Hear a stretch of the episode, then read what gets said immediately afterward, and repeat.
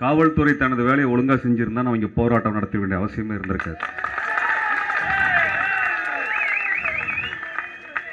உங்கள் வேலையை நீங்கள் ஒழுங்காக செஞ்சால் எங்கள் வேலையை நாங்கள் பார்த்துட்டு உட்காந்துருப்போம். இன்றைய தினத்தில் விடுப்பு எடுத்து கொண்டாந்து விடுப்பு எடுத்து இங்கேருந்து இவ்வளோ தூரம் பல ஊர்களிலிருந்து வந்து ஒரு ஆர்ப்பாட்டம் நடத்த வேண்டிய அவசியம் ஏன் வருதுன்னா, உங்கள் துறையை சார்ந்தவர்கள் ஒழுக்கமாக வேலை செய்யலைங்கிறத சொல்கிறதுக்காக வந்திருக்கிறாங்க. வேறு எதுக்கும் வரல. சரியாக ஒரு மணி நேரத்தில் முடிக்கணும், ரெண்டு மணி நேரத்தில் முடிக்கணும் கராராக இருக்கக்கூடிய காவல்துறையை சார்ந்தவர்கள் இந்த அளவுகோலை எங்களுக்கு மீது மட்டும் வைக்கிறீங்களே. உங்களுக்கு இதெல்லாம் வேலை செய்யணுங்கிற அரசியல் சாசனத்தில் பிரிவுகளில் கொடுத்துருக்காங்களே, அந்த வேலையை செய்யலைன்னா அதற்கு யார் தண்டனை தர்றது? இங்கே தொப்பூரில் நடந்த கொடுமையை நீங்கள் ஏற்றுக்கிறீங்களா? நீங்கள் ஏற்றுக்கிறீங்களா? காவல்துறை சார்ந்தவர்கள் கேட்க விரும்புகின்றோம், ஆட்சியாளர்களை கேட்க விரும்புகின்றோம், மாவட்ட ஆட்சியாளரை கேட்க விரும்புகிறோம். நீங்களெல்லாம் அனைத்து மக்களினுடைய வரிப்பணத்திலே வரக்கூடிய வருவாயை பெற்றுக்கொள்ளக்கூடிய மக்களுக்காக பணி செய்யக்கூடியவர்களாக நீங்கள் உறுதிமொழி எடுத்திருக்கிறீர்கள். நீங்கள் எடுத்த உறுதிமொழியின் அடிப்படையில் நீங்கள் ஏன் செயல்படவில்லை என்பதை ஜனநாயக ரீதியாக நீங்கள் சொல்லுகின்ற மக்களுக்கு தொந்தரவு வராத, மக்களே செல்லாத ஒரு சாலையில் நாங்கள் இங்கே எங்களது எதிர்ப்பை பதிவு செய்கின்றோம். ஒன்று கூடுவதற்கும் எதிர்ப்பை பதிவு செய்வதற்கும் ஜனநாயகத்தில் உரிமை இருக்கிறது. அதன் பேர் தான் குடியரசு. இது மன்னராட்சி முறை அல்ல. நீங்களும் மன்னர்களின் கீழே இருக்கக்கூடிய படை தளபதிகள் அல்ல, சேனாதிபதிகள் அல்ல. அது முதல்ல புரிஞ்சுக்கோங்க. அப்போ எல்லாருமே நாளைக்கு உங்களுக்கும் பிரச்சனைனா நாங்கள் இங்கே தான் வந்து நின்று போராட்டம் நடத்துவோம். நாங்கள் தான் போராட்டம் நடத்த முடியும். ஆனால் உங்களுக்கு சங்கம் வைக்க முடியாது. உங்களுக்கு எட்டு மணி நேரம் வேலை கிடையாது, இருபத்தி நாலு மணி நேரம் டியூட்டி, லீவு கிடையாது, வீட்டில் இருக்கக்கூடிய நல்லது கெட்டதுக்கு போக முடியாது. ஆனால் பிற மாநிலங்களில் என்ன நிலை இருக்கிறது என்பதையும் சேர்த்து பாருங்கள். நீங்களும் ஒரு தொழிலாளர்கள் தான். இங்கே சம்பளம் கொடுக்கறது எட்டு மணி நேரம் வேலை தான் சம்பளம் கொடுக்குறாங்க. இருபத்தி நாலு மணி நேரம் வேலை சம்பளம் உங்களுக்கு கொடுக்கல. இப்போ உங்கள் உரிமைக்கும் சேர்த்து பேசுறதுக்கு நாங்கள் தான் இருக்கிறோமே ஒழிய எங்களை தவிர யாரும் கிடையாது. எந்த பிஜேபி காரணம் உங்களுக்கு வந்து பேச மாட்டான், எந்த ஜாதி சங்க தலைவனும் உங்களுக்கு வந்து பேசுறது கிடையாது. அதை பேசுவதற்கு எந்த ஜாதி சங்க தலைவனுக்கும் துணிச்சல் கிடையாது, யோக்கியதை கிடையாது. எங்களை போன்ற ஜனநாயகவாதிகள், பெரியாரியவாதிகள், அம்பேத்கரியவாதிகள், மார்க்சியவாதிகள், தமிழ் தேசியர்கள் தான் பேசணும். நாங்கள் தான் பேசுகின்றோம். ஒரு அரசு பணியாளருக்கு வேலை செய்வதற்கென்று ஒரு நேரம் இருக்கிறது, நேர அளவு இருக்கிறது. அந்த உரிமைக்காக உங்களுக்கும் சேர்த்து பேசக்கூடியவர்கள் தான் நாங்கள். இன்றைக்கு ராணுவத்தில் நாலு வருஷம் தான் வேலை செய்யணும், அதற்கு பிறகு வேலை உத்தரவாதம் கிடையாதுன்னு சொல்லியிருக்காங்களே, இது நாளைக்கு காவல்துறைக்கு வர்றதுக்கு எவ்வளவு நேரம் ஆகும் சொல்லுங்க? அண்ணாமலை பேசுவாரா? தேசப்பற்று பேசுற அண்ணாமலை பேசுவாரா? சட்டம் ஒழுங்கை பற்றி பேசுகின்ற பிஜேபி பேசுமா? நாங்கள் தான் பேசுவோம். ஆக இங்கே அனைவருக்குமான உரிமையை பற்றி பேசுவதற்காக நீங்கள் இங்கே கூடியிருக்கின்றோம். இன்றைக்கு இந்த சிறுவர் இந்த இந்த இளைஞர்களுக்கு நடந்த கொடுமையை நீங்கள் ஏற்றுக்கொள்கிறீர்களா என்று நாங்கள் அனைத்து தரப்பையும் கேட்க விரும்புகின்றோம். வெறும் காவல்துறையை மட்டும் பற்றி மட்டுமே நாங்கள் இந்த கேள்வி எழுப்ப விரும்பவில்லை. அனைவரும் இது குறித்து பேசுவதற்கான தேவை அவசியம் இருக்கிறதா இல்லையா? எல்லாருக்கும் இருக்கிறது.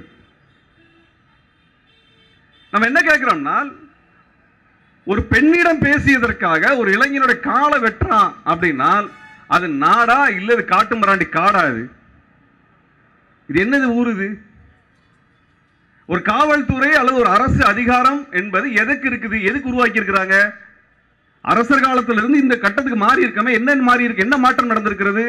அனைவரையும் சமமாக நடத்தக்கூடிய, ஜாதி பார்க்காமல், மதம் பார்க்காமல், வர்க்கம் பார்க்காமல், பணக்காரன் ஏழை என்று பார்க்காமல், ஆண் பெண் வித்தியாசம் பார்க்காமல், படித்தவன் படிக்காதவன் என்று வித்தியாசம் பார்க்கணும், வயது வித்தியாசம் பார்க்கணும், அனைவருக்கும் ஒரே விதமான நீதியை நிலைநாட்ட வேண்டும் என்பதற்காக தான் அரசு அதிகார கட்டமைப்பை உருவாகி இருக்கிறது.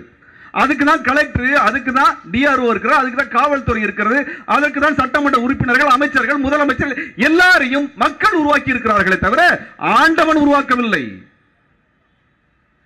அப்ப எல்லாருக்கும் சமமான நீதியை கொடுக்க வேண்டிய பொறுப்பு. ஏன்னா எல்லாருக்குமான பாதுகாப்பை ஒரு அரசு தரல, ஒரு காவல்துறை தரலனால் எங்களுக்கான பாதுகாப்பிற்கு நாங்கள் படையை உருவாக்கி கொள்ளலாமா அப்படிங்கிற கேள்விதான் எழுப்ப விரும்புகிறோம். சொல்லுங்க, எல்லாருக்கும் பொதுவான படை தான் காவல்துறை. அதற்காக தான் உங்களிடத்தில் அதிகாரம் கொடுக்கப்பட்டிருக்கிறது, ஆயுதம் கொடுக்கப்பட்டிருக்கிறது. இது ஏன் எங்களுக்கு கிடையாது? எங்களுக்கு ஏன் கையில் ஆயுதம் வைத்துக் கொள்வதற்கு அதிகாரம் கிடையாது என்றால், எங்களுக்கு ஏன் சட்டத்தை நாங்கள் செயல்படுத்துவதற்கு அதிகாரம் கிடையாது என்றால், இதையெல்லாம் செய்வதற்கென்று ஒரு துறையை உருவாக்கி வைத்திருக்கிறோம். அதில் அனைத்து சமூகத்தை சார்ந்தவர்களும் அந்த வேலையில பங்கெடுத்துக் கொள்ளலாம். அந்த படை என்பது அனைத்து மக்களுக்குமான நீதியை நிலைநாட்டும் என்கின்ற நம்பிக்கையின் அடிப்படையில் தான் நாங்கள் வாழ்ந்து கொண்டிருக்கின்றோம். அந்த அடிப்படையில் நீங்கள் வேலை செய்து கொண்டிருக்கிறீர்கள். அப்ப அதை செய்வதை தான் நான் கேட்கிறேன், செஞ்சீங்களா செய்யலையா? தமிழ்நாட்டில் மட்டும் எப்படி, அல்லது இந்தியா முழுவதும், இந்திய துணைக்கண்டம் முழுவதும் எப்படி ஒரு தரப்பு மக்கள் மட்டுமே அடி வாங்கிட்டே இருப்பான்? அது எப்படி சார், எப்படி நடக்கும்? அது வேற எந்த ஊர்ல நடக்குமா? அடிச்சா திருப்பி அடிப்பான மாட்டானா? இது மனித இயல்பா இல்லையா? இது மனித இயல்பா இல்லையா? அடிச்சா திருப்பி அடிப்பான மாட்டானா இல்லையா? உங்களை யாராவது அடிச்சானா காவல்துறை சார்ந்தாலும் நீங்க திருப்பி அடிப்பீங்களா மாட்டீங்களா? அவன் திரும்ப திரும்ப அடிச்சுக்கிட்டே இருக்கிறான், வெட்டிக்கிட்டே இருக்கான், கொள்ளுட்டே இருக்கிறான். ஆனால் ஒரு வழக்கு எடுத்து ஒரு கடுமையான நடவடிக்கையை எடுத்து தடுத்து நிறுத்த வேண்டிய பொறுப்பு உங்களுக்கு இருக்கா இல்லையா? இதை நீங்கள் செய்யலைனால் யார் செய்யறது? எங்களுக்கு அது பதில் சொல்லுங்க. நீங்க வழக்கு போடல, ஆயிரம் காரணம், ஆயிரம் பொய் பொய் தான் வருது, வேற ஒன்றும் வரல.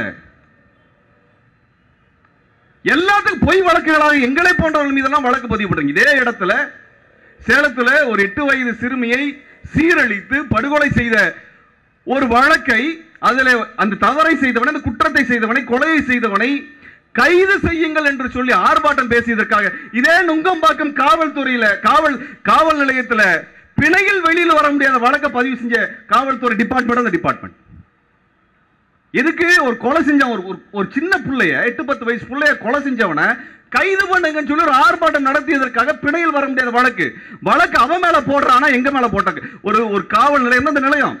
சார் நாங்கள் அதுக்கெல்லாம் கவலைப்படலை சார், இதே நுங்கம்பாக்கம் ஸ்டேஷன்ல எனக்கு பத்து வழக்கு இருக்குது, சேர்த்து போடுங்க, எங்களுக்கு பிரச்சனை கிடையாது. நாங்க வந்து ஜாதி சங்க தலைவர் மாதிரி பயந்து ஓடுறவங்க கிடையாது கேஸுக்கு. நாங்க குற்றவாளி கிடையாது, நாங்க கிரிமினல் கிடையாது. போடுங்க கேஸ். நாற்பத்தி ஏழு வழக்கு இருக்கு, இன்னும் மூணு வழக்கு சேர்த்து போட்டு ஐம்பது ஆக்குங்க, சந்தோஷப்படுறோம். மார்க்சிஸ்ட் கம்யூனிஸ்ட் கட்சியினுடைய மரியாதைக்குரிய தலைவர் பாலகிருஷ்ணன் அவர்கள் இந்த வழக்கை சிபிசிஐடிக்கு மாற்ற வேண்டும் என்ற கோரிக்கையை வைத்திருக்கின்றார். ஏன்?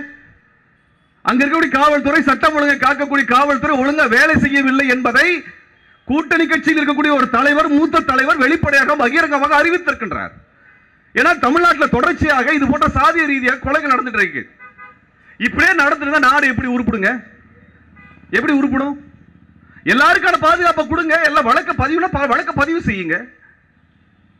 இந்த இந்த கிரிமினல் கும்பலை காப்பாத்தி காப்பாத்தி என்ன சாதிக்க போறீங்கன்னு சொல்லுங்க பாப்போம். இந்த சாதி வெறியன் எல்லாம் வந்து ஒலிம்பிக்ஸ்ல மெடல் வாங்க போறானா கேக்குறேன், இல்ல பெரிய சயின்டிஸ்ட் ஆகி கிழிக்க போறானுங்களா? பத்து பைசா பிரயோஜனம் கிடையாது. அங்க ரவுடி பேரம் பண்ணுவான், அல்லது கஞ்சா வித்துட்டு இருப்பான், சாராயம் குடிச்சிட்டு இருப்பான், மணல் திருடுவான். இத்தனை பொறிக்கித்தனம் பண்ணிட்டு இருக்கிற இந்த கும்பலை காப்பாத்தி என்ன செய்ய போறீங்க? ஒரு துணிச்சலா வெளியில வந்து ஒரு அடிக்கிறதும் கொல்றதும் காய் கைய கால வெட்டம் செய்யக்கூடிய ஒருத்தனை நீங்கள் தடுத்து நிறுத்தலனா சட்டம் ஒழுங்கு என்ன ஆகும்? அதுதான் கேட்கிறோம். இப்படிப்பட்ட ஒரு கிரிமினலை நீங்கள் விட்டு வச்சீங்கன்னா நாளைக்கு சமூகத்தினுடைய, இந்த நாட்டினுடைய சட்டம் ஒழுங்கை யார் காப்பாத்துறதுங்க? அதை சொல்லுங்க எங்களுக்கு. அதை நீங்க வெளிப்படையா உங்க காவல்துறையினுடைய தலைவர் மரியாதைக்குரிய டிஜிபி அவர்கள் ஒன்னு என்ன சொன்னாரு? ஒரு காவல் காவலருக்கு ஒரு தாக்குதல் நடந்தது, புதுக்கோட்டை நினைக்கிறேன். அதுக்கு என்ன சொன்னாரு? காவலர்கள் தங்கள் பாதுகாத்துக் கொள்வதற்காக ஆயுதம் வைத்துக் கொள்ளணும்னு சொல்றாரு. வரவேற்கின்றோம். எல்லாரும் தங்கள் உயிரை பாதுகாத்துக் கொள்ள வேண்டும் என்ற உரிமை எல்லாருக்கும் இருக்கிறது. அடிப்படை உரிமை, அரசியல் சாசனத்தில் சொல்லப்பட்ட உரிமை, வாழும் உரிமை எல்லாருக்கும் இருக்கிறது. அவ காவல்துறையை பாதுகாத்துக் கொள்ள வேண்டும் என்பதற்காக நீங்கள் ஆயுதங்களை பயன்படுத்தலாம் என்று சொல்லும் பொழுது சாமானிய மக்கள் தங்களை எங்களை பாதுகாத்துக் கொள்வதற்கு நாங்கள் என்ன செய்ய வேண்டும் என்று இந்த காவல்துறை அதிகாரிகள் சொல்ல வேண்டும். சொல்லுங்க எங்களுக்கு. நாங்க எப்படிங்க ஒரு உயிரோட சுயமரியாதையோட எந்தவித அச்ச உணர்வு இல்லாமல் வாழ்வதற்கான வழியை தயவு செய்து நீங்கள் சொல்லுங்கள். வழக்கத்தை பதிவு பண்ண மாட்டேன்னு சொல்றீங்களே, அல்லது இதற்கு பிறகு இது போல ஜாதிய ரீதியாக அடிக்கிறது, துன்புறுத்துறது நடக்காது என்கின்ற உத்தரவாதத்தை கொடுப்பதற்கு அரசு தயாராக இருக்கிறதா? அதிகாரிகள் தயாராக இருக்கிறார்களா?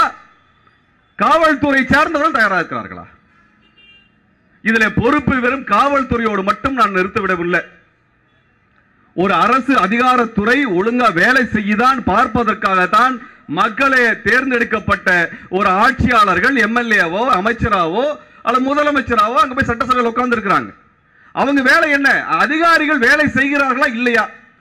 அவர்கள் வேலை செய்யவில்லை என்றால் அவர்கள் மீது நடவடிக்கை எடுக்க வேண்டும், அவர்களை திருத்த வேண்டும், சரி செய்ய வேண்டும், முறையான சட்டத்தை கொண்டு வர வேண்டும். சட்டத்தை இயற்றுகின்ற சபை தான் சட்டசபை என்றால் ஆணவ படுகொலைக்கு சட்டத்தை இயற்றுவதில் எது தடுக்கிறது? உங்களுக்கு எது தடுக்கிறது? அதுக்கு நாங்கள் போராட்டம் நடத்தணுமா? போராட்டம் நடத்தி, பொதுக்கூட்டம் நடத்தி, கருத்தரங்கு நடத்தி, புத்தகம் போட்டு, இதை வைத்துதான் ஆணவ படுகொலை என்கின்ற ஒன்றை தடுப்பதற்கு சட்டம் கொண்டு வர வேண்டும் என்பதை இந்த அரசுக்கு சொல்ல வேண்டும் என்றால் அது பெரியாரின் வழியில் வந்த அரசா கேட்க விரும்புகின்றோம். அவன் காவல்துறை அதிகாரிகள் வேலை செய்யவில்லை, ஆட்சியாளர்கள் வேலை செய்யவில்லை, அதிகாரிகள் வேலை செய்யவில்லை என்றால் அதை கேள்வி கேட்க வேண்டிய பொறுப்பு அங்க அந்த பகுதியில் கூடிய சட்டமன்ற உறுப்பினருக்கு உண்டு.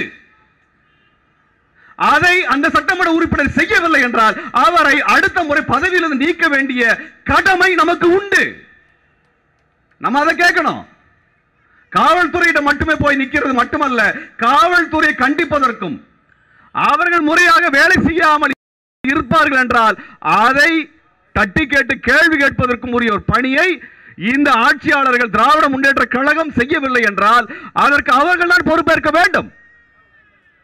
எவ்வளவு காலம் கேட்கிறது? ஆட்சிக்கு வந்து ஒரு வருஷம் ஆச்சு, ஹனிமூன் பீரியட்லாம் முடிஞ்சு போச்சு. புரிஞ்சுதுங்களா? அப்ப இதற்கான தீர்வு எங்களுக்கு வேணும். இந்த உங்களுடைய ஆட்சியிலே, சமூக நீதி ஆட்சியிலே, திராவிட மாடல் என்று சொல்லுகின்ற ஆட்சியிலே பொருளாதார வளர்ச்சியை மட்டும் நாங்கள் கேட்கவில்லை, எங்களுக்கான சுயமரியாதை பாதுகாக்கப்படுமா என்ற கேள்வி நாங்கள் எழுப்ப விரும்புகின்றோம். வேற எதுக்கு வர்றோம்? நாங்கள் உழைக்கின்றோம், நாங்கள் பிழைக்கின்றோம், ஆனால் எங்களுக்கான மரியாதையை, எங்களுக்கான சுயமரியாதை உணர்வை பாதுகாக்க வேண்டிய பொறுப்பு அரசுக்கு இருக்கிறது என்பதை உணர்த்துவதற்காகத்தான் தமிழ் புலிகள் இங்கே சென்னையிலே இந்த ஆர்ப்பாட்டத்தை நடத்தி கொண்டிருக்கிறார்கள். இதே ஆர்ப்பாட்டத்தை ஏன் தர்மபுரியில் நடத்த முடியவில்லை என்று தோழனம் கேட்ட பொழுது அதற்கு அனுமதி கிடைக்கவில்லை என்று சொல்லுகிறார்கள். ஏன்? ஒரு கொலை நடந்திருக்கிறது, அது கொலை முயற்சி நடந்திருக்கிறது, அதில் இளைஞர்கள் பாதிக்கப்பட்டிருக்கிறார்கள், அது குறித்தான கவனத்தை அரசு கொண்டு செல்ல வேண்டும் என்பதற்காக நீங்கள் சொல்லுகின்ற இடத்தில், நீங்கள் சொல்லுகின்ற நேரத்தில் தோழர்கள் முறையாக அங்கே இணைந்து ஒரு எதிர்ப்பு குரலை பதிவு செய்வதை எது தடுக்கிறது? உங்களுக்கு என்ன பிரச்சனை? தோழர்களே, நம்ம ஒன்று சொல்கிறோம், இதற்கான தீர்வு அந்த மாவட்டத்தில் எழக்கூடிய எதிர்ப்பு குரலில் இருந்து உருவாகும் என்றால் அதை நாம் செய்ய வேண்டும். அங்கே இதற்கான அழுத்தத்தை தரக்கூடிய போராட்டத்தை நடத்த வேண்டும் என்றால் அதற்கு அரசோ அதிகாரிகளோ தடை செய்வார்கள் என்றால் அந்த தடையை மீறி நாம் செய்ய வேண்டும் என்றால் அதை செய்வதுதான் நமது அரசியல் சாசன கடமை. அதான் நம்ம ஜனநாயக கடமை. அதுதான் வந்திருக்கிறோம் அமைப்பாய். வழக்குக்கு பயந்தெல்லாம் இங்கே வரணும்னா அமைப்புக்கு வர வேண்டிய அவசியம் இல்லை, வீட்டில் உட்காந்துக்கலாம். எதுக்கு வந்திருக்கிறோம்? இங்கே ஜனநாயகம் காப்பாற்றப்பட வேண்டும், சட்டம் ஒழுங்கு காப்பாற்றப்பட வேண்டும். அனைத்து பலவீனமான மக்களும், விளிம்பு நிலையில் வாழ்கின்ற மக்களும், ஆண்களும் பெண்களும் குழந்தைகளும் பாதுகாக்கப்பட வேண்டும், அதற்குரிய சட்டம் நடைமுறைப்படுத்தப்பட வேண்டும் என்கின்ற அந்த நோக்கத்திற்காக வந்திருக்கின்றோம். அதை நடைமுறைப்படுத்துகின்ற ஒரு போராட்டத்தை நீங்கள் முன்னெடுத்தாலும் சரி அல்லது பிற அமைப்புகள் முன்னெடுத்தாலும் சரி அதில் மேற்பது நிலைக்கும் துணை நிற்கும் என்பதை இச்சமயத்தில் சொல்லிக்கொண்டு இதற்கான ஜனநாயக ரீதியான தீர்வை காவல்துறையும் அரசும் ஆட்சியில் இருக்கக்கூடிய திராவிட முன்னேற்ற கழகமும் உடனடியாக செய்தாக வேண்டும். இல்லை என்றால் தர்மபுரியிலே ஒரு மாபெரும் போராட்டத்தை அனைத்து ஜனநாயக அமைப்புகளும் ஒன்று கூடி தடையை மீறி நடத்த வேண்டும் என்றால் நடத்துவோம் என்று சொல்லி வாய்ப்புக்கு நன்றி கூறி விடைபெறுகிறேன். நன்றி, வணக்கம்.